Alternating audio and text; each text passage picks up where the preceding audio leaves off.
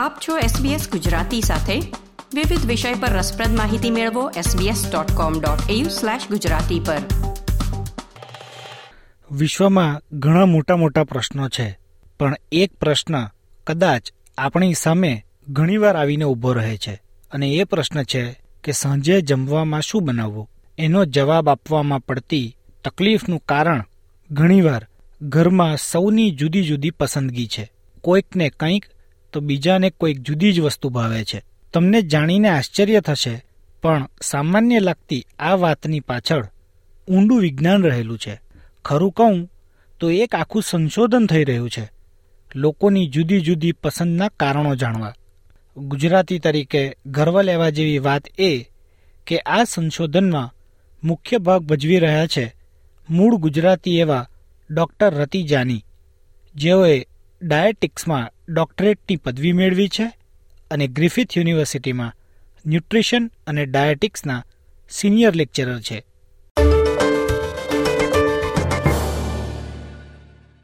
Doctor Jani SBS ગુજરાતીમાં આપનું સ્વાગત છે. થેન્ક યુ થેન્ક યુ ભાઈ ડોક્ટર જાની આપણે રિસર્ચ પર વાત કરીએ ને એ પહેલા એક સામાન્ય સવાલ લગભગ દરેક ગુજરાતીના મનમાં હોય છે. અને તમે ન્યુટ્રિશન અને ડાયટના નિષ્ણાત છો તો તમે કદાચ સૌથી સાચો જવાબ આપી શકશો. કે રોજિંદુ જે આપણી ગુજરાતી ખાવાનું છે કે આપણી ગુજરાતી થાળી છે એમાં આપણે બેલેન્સ ડાયટ કેવી રીતે અચીવ કરી શકીએ? ભાઈ આજે તમે સવાલ પૂછ્યો છે ને એમાં જ આન્સર છે એકચ્યુઅલી મારો કહેવાનો મતલબ એ છે કે આપણી ગુજરાતી થાળી ઓટોમેટિકલી જ બેલેન્સ છે. અને આપણે એ વસ્તુ જાણતા નથી કે અકનોલેજ નથી કરતા. આપણે જે યુ નો આપણા જે બા દાદા હોય મમ્મી પપ્પા હોય કે આપણે હોય જનરેશનથી જે આપણે થાળી જે ખાઈએ છે, જેમાં દાળ, ભાત, રોટલી ને શાક હોય છે that is the most balance diet અને કેવી રીતે બેલેન્સ છે, હું તમને એક એક્ઝામ્પલ આપું. ફોર એક્ઝામ્પલ આપણે ઓસ્ટ્રેલિયાની, ચલો ગાઈડલાઇન્સ લઈ લઈએ. ઓસ્ટ્રેલિયાએ એક ન્યુટ્રિશન ગાઈડલાઇન બનાવી છે. જેમાં એ લોકો કહે છે કે શું શું વસ્તુ ખાવી જોઈએ જેનાથી ડાયટ બેલેન્સ થાય. અને હું તમને ઓસ્ટ્રેલિયાની ગાઈડલાઇન્સ લઈને બતાવું કે આપણું ડાયટ ઓરિજિનલી કલ્ચરલી જ કેવી રીતે બેલેન્સ છે. સો ફોર એક્ઝામ્પલ ઓસ્ટ્રેલિયાની જે- ગાઈડલાઇન્સ છે ડાયટરી ગાઈડલાઇન્સ એનું નામ છે Australian guides to healthy eating અને એમાં એક પ્લેટ બતાવી છે અને કહ્યું છે કે પ્લેટમાં કઈ કઈ વસ્તુ હોવી જોઈએ જેનાથી ડાયટ બેલેન્સ થાય ને તો જેનાથી દિવસમાં જે પણ ખાઈએ એ બેલેન્સ થાય.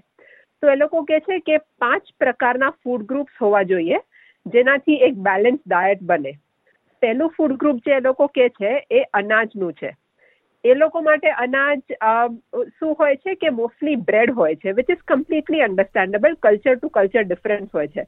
આપણા ગુજરાતી ગુજરાતી થાળીમાં અનાજ એટલે શું? આપણી રોટલી હોય કે આપણો ભાત હોય દેટ ઇઝ અવર અનાજ. સો ફર્સ્ટ બેલેન્સ પોઈન્ટ થઈ ગયો. સેકન્ડ બેલેન્સ પોઈન્ટ એ લોકોએ કહ્યું છે કે તમે લોકોએ સબ્જીઓ ખાવી જોઈએ. ભાઈ આપણું ડાયટ તો એવું છે કે આપણને વિચારવું નથી પડતો કે ઓ સબ્જી ખાઉં. ના આપણા એમાં તો સબ્જી એટલે રોટલી હોય તો સબ્જી હોવી ને હોવી જ જોઈએ. આપણો તો ડાયટ જ એવો છે. એટલે ઓટોમેટિકલી આપણે રોટલી સાથે સબ્જી થઈ ગઈ એટલે બે ફૂડ ગ્રુપ્સ થઈ ગયા. પછી જેમનો ત્રીજો ફૂડ ગ્રુપ જે છે જે ઓસ્ટ્રેલિયા કે છે જેનાથી બેલેન્સ થવું જોઈએ ડાયટ એ છે મિલ્ક મિલ્ક પ્રોડક્ટ કે કોઈ પણ ટાઈપનું ડેરી પ્રોડક્ટ ફોર એક્ઝામ્પલ અને આપણા એમાં તો દૂધ, દહીં કે છાશ હોય જ છે. આપણે જેવી રીતે કે સાંજના ખીચડીને છાશ ખાઈએ, સવારે જે છે દહીંની એક નાની વાટકી હોય, એટલે આપણે જોઈએ છીએ કે કેવી રીતે આપણી થાળી જે રીતે સજાવી છે, જે રીતે આપણને શીખવાડ્યું છે જમવા માટે, એમાં કેટલું બેલેન્સ ઓટોમેટિકલી છે. પછી એ લોકો કહે છે કે કોઈ ટાઈપનું પ્રોટીનનું ગ્રુપ હોવું જોઈએ. અને ભાઈ આપણા ગુજરાતીઓ માટે જે પ્રીડોમિનન્ટલી આપણે વેજીટેરિયન હોઈએ, તો આપણો મેઇન પ્રોટીનનો સોર્સ કયો? એક તો આપણે દહીં કે છાશ લઈએ દૂધ લઈએ એમાં પ્રોટીન આવી જાય. અને બીજું જે છે આપણી દાળ. આપણને ભાત વગર દાળ ફાવે જ નહીં. બરાબર? એટલે આપણી દાળ ભાત રોટલી ને શાક અને એક વાટકી દહીં this is the perfect balance diet એટલે we as Gujarati have the best diet અને પછી કહીએ ફ્રૂટ એક બાકી રહી ગયું. તો ભાઈ એ છે કે આપણે સવારે કે સાંજના આપણું ફ્રૂટ ઇન્ટેક હોય છે. એટલે along with that this gives us the most perfect balance diet એટલે ભલે તમે ઓસ્ટ્રેલિયન રીતે જોવા જાઓ કે ઇન્ડિયન રીતે જોવા જાઓ આપણને જે રીતે જમવા શીખવાડ્યું છે જે આપણને આપણી મૂડી જે છે એ સૌથી ટ્રેડિશનલી બેલેન્સ છે. એટલે આપણે વર્ષોથી જે રીતે ખાતા આવીએ છીએ એ જ વસ્તુ આપણે જો કરતા રહીએ તો આપણી ડાયટ બેલેન્સ છે. આપણે એની માટે કઈ આપણને તો ભાઈ બહુ વિચારવાની આમ જરૂરત જ નથી. આપણનો ડાયટ એવો નથી કે આપણને વિચારવો પડે કે ઓ હું શું ખાઉં જેનાથી બેલેન્સ થઈ જાય. ભાઈ હું તમને એક એક્ઝામ્પલ આપું. આપણને પહેલાથી આવી રીતે દાળ ભાત એવું કેમ ખાતા શીખવાડ્યું છે? આનું હું તમને સાયન્સ સમજાવું. આપણને ભલે આપણા બા દાદાઓએ સાયન્સ નહીં સમજાવ્યું હોય હું તમને આમાં સાયન્ટિફિકલી સમજાવું, જે આપણી માટે, આપણા પૂર્વજો માટે આ એક લોજિકલ વસ્તુ હતી. આપણી માટે ગુજરાતી કે આપણા ઇન્ડિયન કલ્ચરમાં લોજિક શું છે? દાળ સાથે ભાત ખાવા જોઈએ. હવે આ સાયન્સના રીતે હું તમને સમજાવું કે આ કેમ ઇમ્પોર્ટન્ટ હોય. ભાઈ, એવું હોય છે કે આપણું અનાજ જે હોય, આપણું ફોર એક્ઝામ્પલ ભાત હોય, એમાં કોઈ ટાઈપના પ્રોટીન જે હોય ઓછા હોય. અને દાળ જોવા જાઓ, એમાં કોઈ ટાઈપના પ્રોટીન જે હોય ઓછા હોય. એનો મતલબ શું? એ કે આપણને માંસ મચ્છી સિવાય ચાલે નહીં? ના that is not the answer the answer is that to have complete protein તમે દાળ ને ભાત જ્યારે સાથે ખાઓ, તો એ બેઓ જે છે એકબીજાને કોમ્પ્લિમેન્ટ કરે. અને કોમ્પ્લિમેન્ટ કરે મતલબ એ પરફેક્ટ પ્રોટીન બનાવે જે આપણા બોડીને જોઈએ. ધીસ ઇઝ માય એમ્ફોસિસ કે આપણે જે છે કલ્ચરલી જે દાળ ભાત ખાતા શીખવાડ્યું છે, આપણને કદી કંટાળો આવતો હશે કે આ શું આખો વખત દાળ ભાત દાળ ભાત? પણ આના પાછળનું સાયન્સ છે. કે આપણને એનાથી બેલેન્સ અને કમ્પ્લીટ પ્રોટીન મળે છે. તો ડોક્ટર જાની હવે આપણે વાત કરીએ તો આ પીકી ઇટિંગ પ્રોજેક્ટ વિશે તમે અમને થોડું જણાવશો કે શું છે આ પીકી ઇટિંગ પ્રોજેક્ટ હા શ્યોર ભાઈ. એનું છે ને હું તમને થોડું બેકગ્રાઉન્ડ આપું. તો ભાઈ હું જે છું ને હું સિનિયર ડાયટિશિયન છું અને સિનિયર લેક્ચરર છું ગ્રિફિથ યુનિવર્સિટીમાં એટલે મારું પ્રોફેશન જે છે એ ડાયટિશિયનનું છે. ડાયટિશિયન સિમ્પલ વર્ડમાં શું કહેવાય કે ખાવા પીવાનું જેને ડોક્ટરી હોય, જેને લાઈક, નો સમજ હોય એની.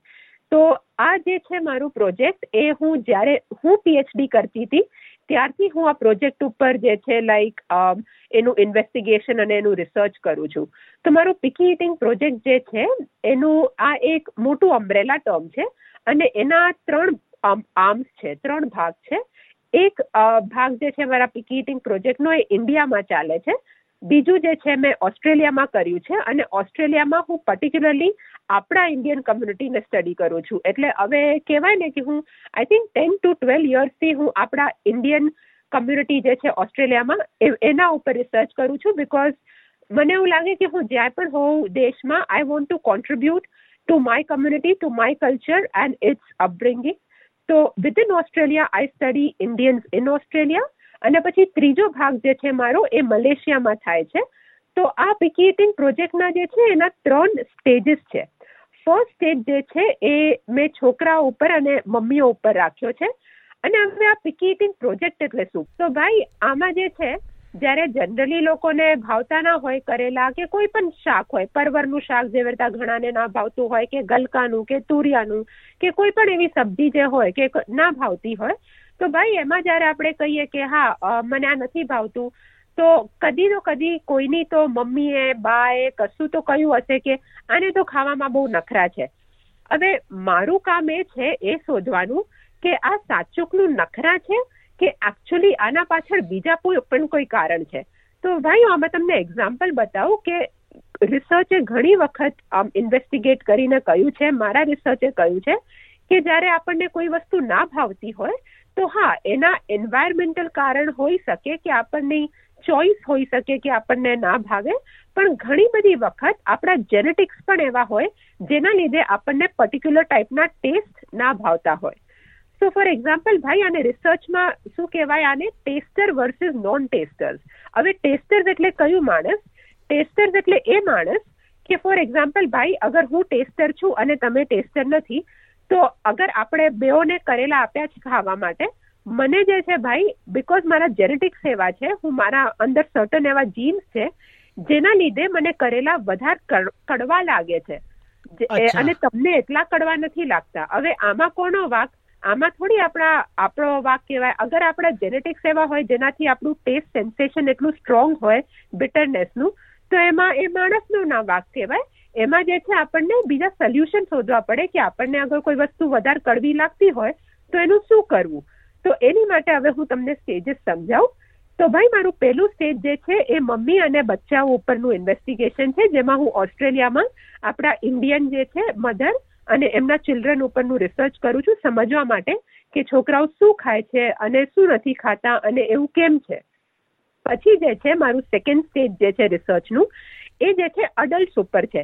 એટલે આપણા મોટા ભાઈ બહેનો ઉપર. એટલે એટીન પ્લસ યર્સના લાઈક અડલ્ટ ઉપર, એ સમજવા માટે કે લોકો શું ખાય છે, શું નથી ખાતા same type of like you know pattern હવે જ્યારે મને ફેઝ વન અને ફેઝ ટુ થી ખબર પડે છે કે છોકરાઓ અને મોટા શું ખાય છે, શું નથી ખાતા, અને એવું કેમ છે, પછી મારું થર્ડ સ્ટેજ જે છે રિસર્ચનું એ સોલ્યુશન ઉપર છે. કે હવે મને ખબર પડી ગઈ છે કે શું થઈ રહ્યું છે. હવે આનું સોલ્યુશન શું? અગર આપણા એવા જીન્સ છે જેનાથી આપણને ઘણી વસ્તુઓ વધારે કડવી લાગે છે તો એનું સોલ્યુશન તો કશું નીકાળવું પડશે એનું નિવારણ તો કશું નીકાળવું પડશે. તો ભાઈ એની માટે મારું થર્ડ ફેઝ જે છે એ ઘણા ફેઝીસમાં ચાલશે. પણ એનું ફર્સ્ટ એક્ઝામ્પલ હું તમને બતાવું જે હું કરન્ટલી કરી રહી છું મારા પીએચડી સ્ટુડન્ટ સાથે. ભાઈ એક વસ્તુ એવી હોય છે જેને મિરેકલ બેરી કહેવાય છે.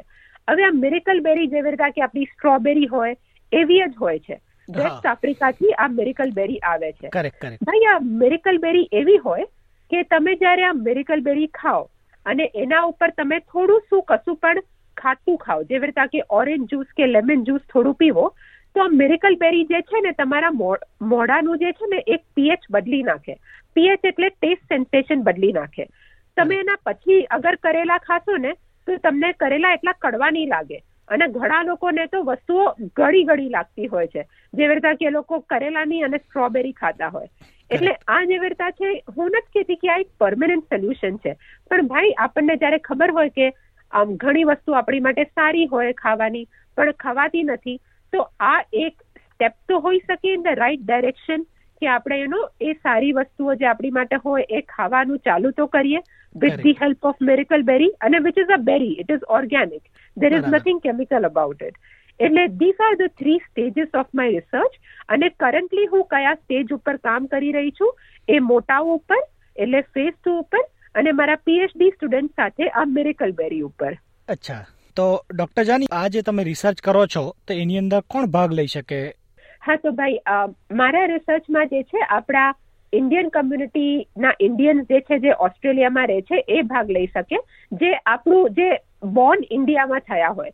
બિકોઝ મને એ જોવું છે કે આપણે જ્યારે બોર્ન ઇન્ડિયામાં થયા હોય, અને ઘણા બધા આપણા જેમ જે માઇગ્રેટ થઈને આવ્યા હોય ઓસ્ટ્રેલિયામાં તો આપણે જે છે, એ બેસ્ટ ઓફ બોથ વર્લ્ડ કરવાની કોશિશ કરીએ. આપણે આપણું કલ્ચર પણ જાળી રાખવાની કોશિશ કરીએ ઓસ્ટ્રેલિયામાં જે સારું જે છે એ પણ અપનાવવાની કોશિશ કરીએ. એટલે પહેલું ક્રાઇટેરિયા એ છે કે આપણે બોર્ન ઇન ઇન્ડિયા હોવા જોઈએ, પણ રહેતા હોઈએ આપણે ઓસ્ટ્રેલિયામાં. સેકન્ડ જે છે, મોટા ઉપર જે છે આ રિસર્ચ એટલે એટીન પ્લસ અમના રિસર્ચ માટે જે છે, મેં એજ ગ્રુપ રાખ્યું છે eighteen to sixty five years of age તો ભાઈ મેં સિક્સટી ફાઈવ ઉપર કટ ઓફ કેમ રાખ્યું છે? બિકોઝ સિક્સટી ફાઈવના પછી ઉપર જે હોય તો એમાં એજના લીધે સર્ટન જે છે ટેસ્ટના ચેન્જીસ આવતા હોય છે. જેવી રીતે કે આપણે જોયું હશે ઘરમાં આપણા બા દાદા હોય કે કે આ તો ફીકું લાગે છે કે આમાં થોડું વધારે મીઠું નાખ કે ગળ્યું કર કે જે પણ અને આપણે ખાઈએ તો આપણને લાગે કે ના ના આ તો મસાલો બરાબર છે. એટલે એજના લીધે પણ જે ચેન્જીસ આવતા હોય એની માટે આપણા વડીલો ઉપરનું રિસર્ચ અલગ હોવું જોઈએ. એમને આમાં સાથે કોમ્બિનેશન ના કરાય. એટલે હમણાં જે છે હું રિસર્ચ જે કરી રહી છું એ એટીન ટુ સિક્સટી ફાઈવ ઉપર છે અને વડીલો ઉપર હું ફ્યુચરમાં કરીશ. પછી ભાઈ મારું ત્રીજો ક્રાઇટેરિયા એ છે કે જેને કોવિડ ના થયું હોય in the last three month A participate કરી શકે બીકોઝ ભાઈ આ તો હવે વેલ નોન ફેક્ટ થઈ ગયું છે કે જ્યારે કોવિડનું જ્યારે કહર થઈ ગયું હતું ત્યારે આપણને કદી યુ નો સ્મેલ નથી આવતી કે ટેસ્ટ નહોતો આવતો ખાવાનામાં. એન્ડ ઇટ વોઝ નોટ કે આપણને કોઈ હેલ્થ પ્રોબ્લેમ હતો it was because of Covid અને હવે તો ફોર્ચ્યુનેટલી કોવિડ બહુ ઓછું થઈ ગયું છે એટલે આ ક્રાઇટેરિયા મીટ કરવો બહુ ડિફિકલ્ટ નથી હોતો. તો ભાઈ આ મારા બેઝિક ક્રાઇટેરિયા હોય છે ફોર પાર્ટિસિપેશન ઇન રિસર્ચ અને હમણાં એક વસ્તુ જે છે એ આપણી પ્રેગ્નન્ટ માતાઓ ઉપર જે છે જેવી રીતે કે વડીલો ઉપર અલગ રિસર્ચ થવું જોઈએ, એવી રીતે આપણી પ્રેગ્નેન્ટ માતાઓ ઉપર પણ અલગ રિસર્ચ થવું જોઈએ because as we can understand કે પ્રેગ્નન્સીમાં પણ ટેસ્ટના ચેન્જીસ થતા હોય છે, ઘણી વસ્તુ આપણને ગમે, ના ગમે, એ પ્રેગ્નન્સીના લીધે હોય છે, એટલે પ્રેગ્નન્ટ મધર્સના ઉપર અલગ રિસર્ચ હોવું જોઈએ. એની માટે હમણાં મેં એવું રાખ્યું છે કે પ્રેગ્નન્ટ મધર્સ આ વાળા ભાગમાં પાર્ટ ના લે તો વધારે સારું. તો ડોક્ટર આ રિસર્ચ કરવાથી લાભ શું થશે? હા, ભાઈ, મારું જો એક સિદ્ધાંત રહ્યું છે, મારું જે એમ્બિશન જે છે કે હું મારા કમ્યુનિટીને કેવી રીતે હેલ્ધી કરી શકું અને હેલ્થનો બહુ જ એક મોટો પ્રમાણ હોય છે હેલ્ધી ડાયટ એટલે મને એવું છે કે હું મારા કમ્યુનિટીનું ડાયટ જે છે બેક ટુ ધ રૂટ્સ લઈ જાઉં back to the traditional diet લઈ જાઉં, સમજાવું લોકોને કે કેવી રીતે આપણે ટ્રેડિશનલ ડાયટમાં વધારે ન્યુટ્રિશન અને હેલ્ધી ડાયટ ખાઈ શકીએ. બિકોઝ ભાઈ એટ ધી એન્ડ આપણે હેલ્ધી ખાવા અને રહેવા કેમ માંગીએ છીએ આનું અલ્ટિમેટ એમ એ જ છે કે મને જોઈએ છે કે મારી કમ્યુનિટી સ્વાસ્થ રહે.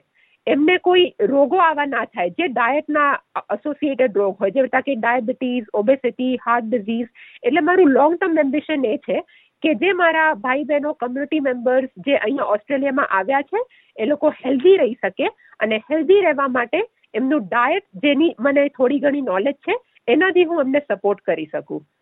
ડોક્ટર જાની એસબીએસ ગુજરાતીને સમય આપવા બદલ આભાર. યા થેન્ક યુ ભાઈ લાઇક શેર કોમેન્ટ કરો. એસબીએસ ગુજરાતીને ફેસબુક પર ફોલો કરો.